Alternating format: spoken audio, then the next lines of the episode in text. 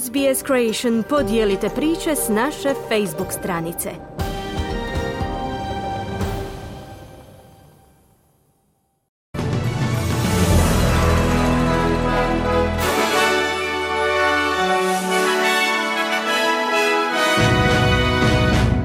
U današnjim vijestima poslušajte. Australija i Sjedinjene američke države najavljuju mjere jačanja regionalne sigurnosti. Novi predsjednik zastupničkog doma konačno je izabran u Kongresu Sjedinjenih američkih država. Vatrogasci su uvjereni da mogu zaštititi grad Taru na jugu Queenslanda od požara koji je već odnio jedan život.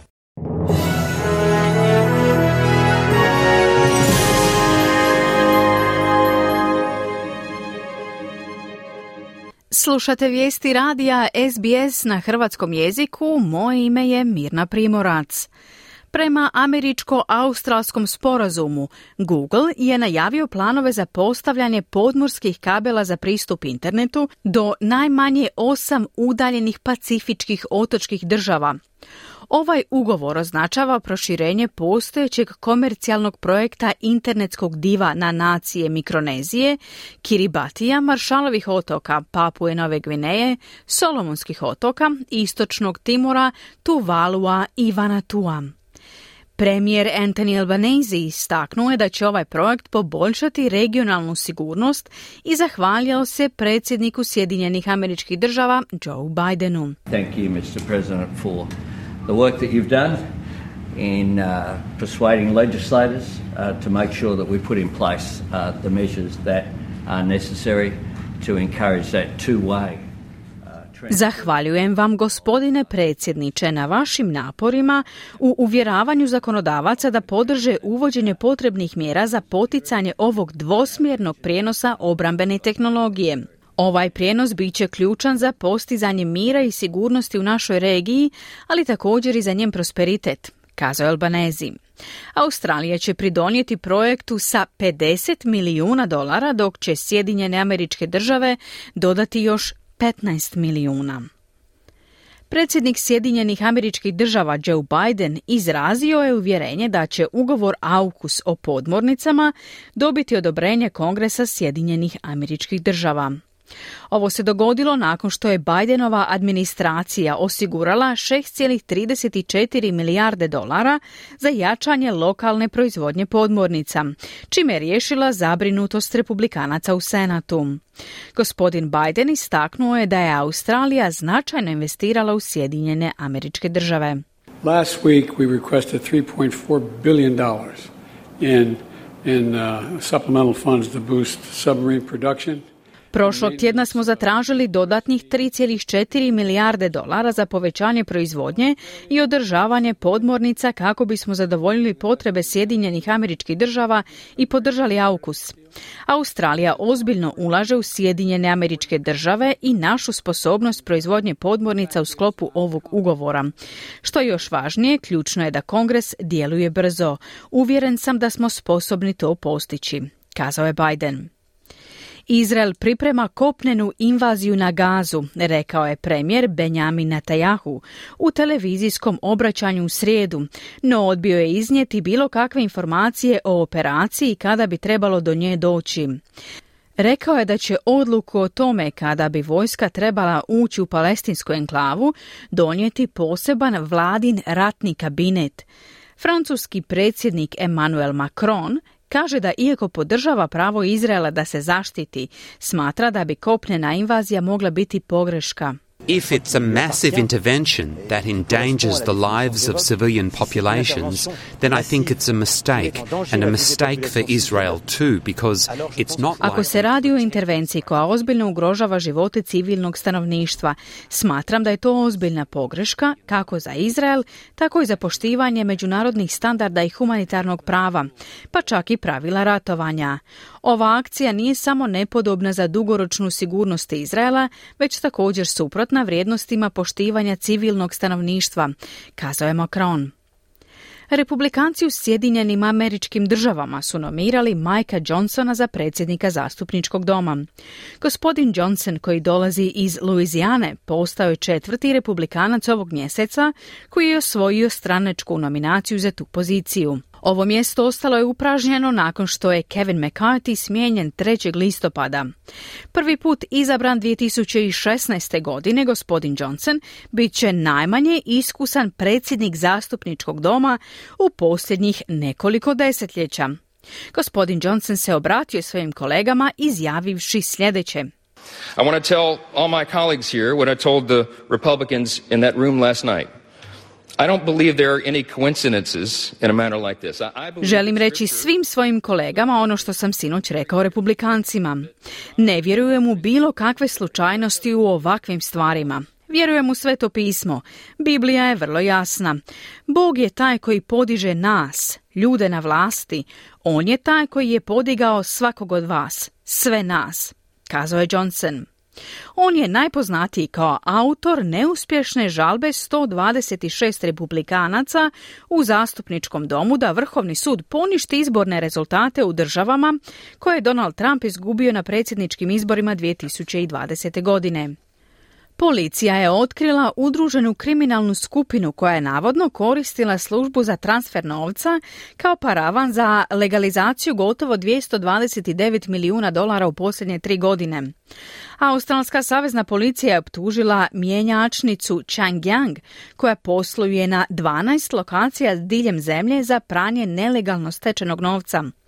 U istočnim četvrtima Melbourna policija je uhitila četvero kineskih državljana i troje Australaca pod sumnjom da su bili članovi udružene kriminalne skupine. Vječnici općine Canterbury Bankstown u Sidneju, predvođeni laburistima, glasali su za podizanje palestinske zastave dok traje primirje u Gazi. U ovoj općini živi četvrtina svih muslimana u Sidneju. Vječnik Karl Saleh izjavio je da će zastava za sada biti izložena u prostorijama općine i lokalnom parku, te izrazio nadu da će druge institucije slijediti njihov primjer. This is only a small initiative, a small step of compassion for the Palestinian people. Ovo je samo mala inicijativa, mali korak su osjećanja prema palestinskom narodu. Ovo je poruka upućena ne samo drugim vijećnicima i općinama, već i australskoj vladi i svim državama, kazao je Saleh. S druge strane, gradsko vijeće općine Randwick u Sidneju odustalo od planova za podizanje palestinske zastave. Lokalni vijećnik Daniel Rosenfeld kaže da su mnogi u njegovom području smatrali da ne bi bilo primjereno istaknuti palestinsku zastavu na zgradi općine. The reason for that was due to the um, Hamas uh, attacks on Razlog za to bili su napadi Hamasa koji su se dogodili 7. listopada, u kojima je ubijeno 1400 židova i koji su također uzeli 200 talaca, a također i zbog velike židovske zajednice u Randviku koja se osjeća neugodno s palestinskom zastavom koja se viori na vrhu gradske vijećnice općine Randvik, kazao je Rosenfeld. Vatrogasci su uvjereni da mogu zaštititi grad Taru na jugu Queenslanda od požara koji je već odnio jedan život. Naime, kasno u srijedu oko 60 požara je haralo širom Queenslanda s visokim do ekstremnim stupnjam opasnosti od požara koji se očekuju u središnjim i južnim kopnenim područjima tijekom narednih dana. Zbog ovog požara oko 350 ljudi je bilo prisiljeno napustiti svoje domove dok vatrogasci nastoje obuzdati nepredvidivu vatru koja je već spalila više od 11 tisuća hektara zemlje i uništila najmanje pet kuća. Požar se pokazao izazovnim za suzbijanje zbog promjenjivih vjetrova, a plamenovi navodno dostežu visine od 15 metara. Iz policije Novog Južnog Velsa je navedeno da se smrt neidentificirane žene, čije tijelo sinoć pronađeno u školi u Sidneju, smatra sumnjivom. Očekuje se da će škola St. Andrews danas biti zatvorena. Sukobi koji haraju na tri kontinenta doveli su globalni broj izbjeglica do novog rekorda od više od 144 milijuna ljudi. Agencija Ujedinjenih naroda za izbjeglice UNHCR izvješćuje da taj broj ne obuhvaća ljude raseljene zbog trenutačnog sukoba između Izraela i Hamasa. Tijekom prvih šest mjeseci ove godine čak 1,6 milijuna ljudi diljem svijeta podnijelo je zahtjev za azil, što predstavlja najviši broj u posljednjih 12 mjeseci prema podacima UNHCR-a. Sukobi u Sudanu, Demokratskoj republici Kongo, Mijanmaru i ruski rat protiv Ukrajine doveli su do najvećeg broja raseljenih osoba ove godine.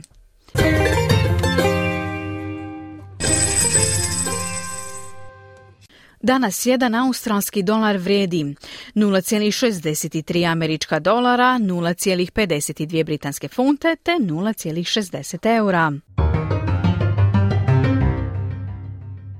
I na koncu današnja vremenska prognoza za glavne gradove Australije. U Pertu se danas očekuje umjereno oblačno vrijeme te maksimalna dnevna temperatura do 24 stupnja Celzijusa. U Adelaidu također umjereno oblačno i temperatura do 19 stupnjeva. U Melbourneu moguća kiša i temperatura do 14 stupnjeva. U Hobartu također moguća kiša i temperatura do 14 stupnjeva. U Kamberi umjereno oblačno i temperatura do 18. U Sidneju moguća kiša i vjetrovito i temperatura do 19 stupnjeva. U Brisbaneu moguća kiša i temperatura do 31 stupanj i u Darwinu se očekuje pretežno oblačno vrijeme te maksimalna dnevna temperatura do 35 stupnjeva Celzijusa. Slušali ste vijesti SBS-a na hrvatskom jeziku. Za više vijesti posjetite internetsku stranicu SBS News.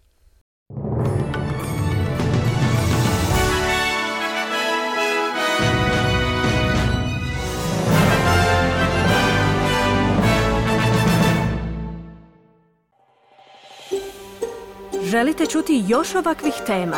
Slušajte nas na Apple Podcast, Google Podcast, Spotify ili gdje god vi nalazite podcaste.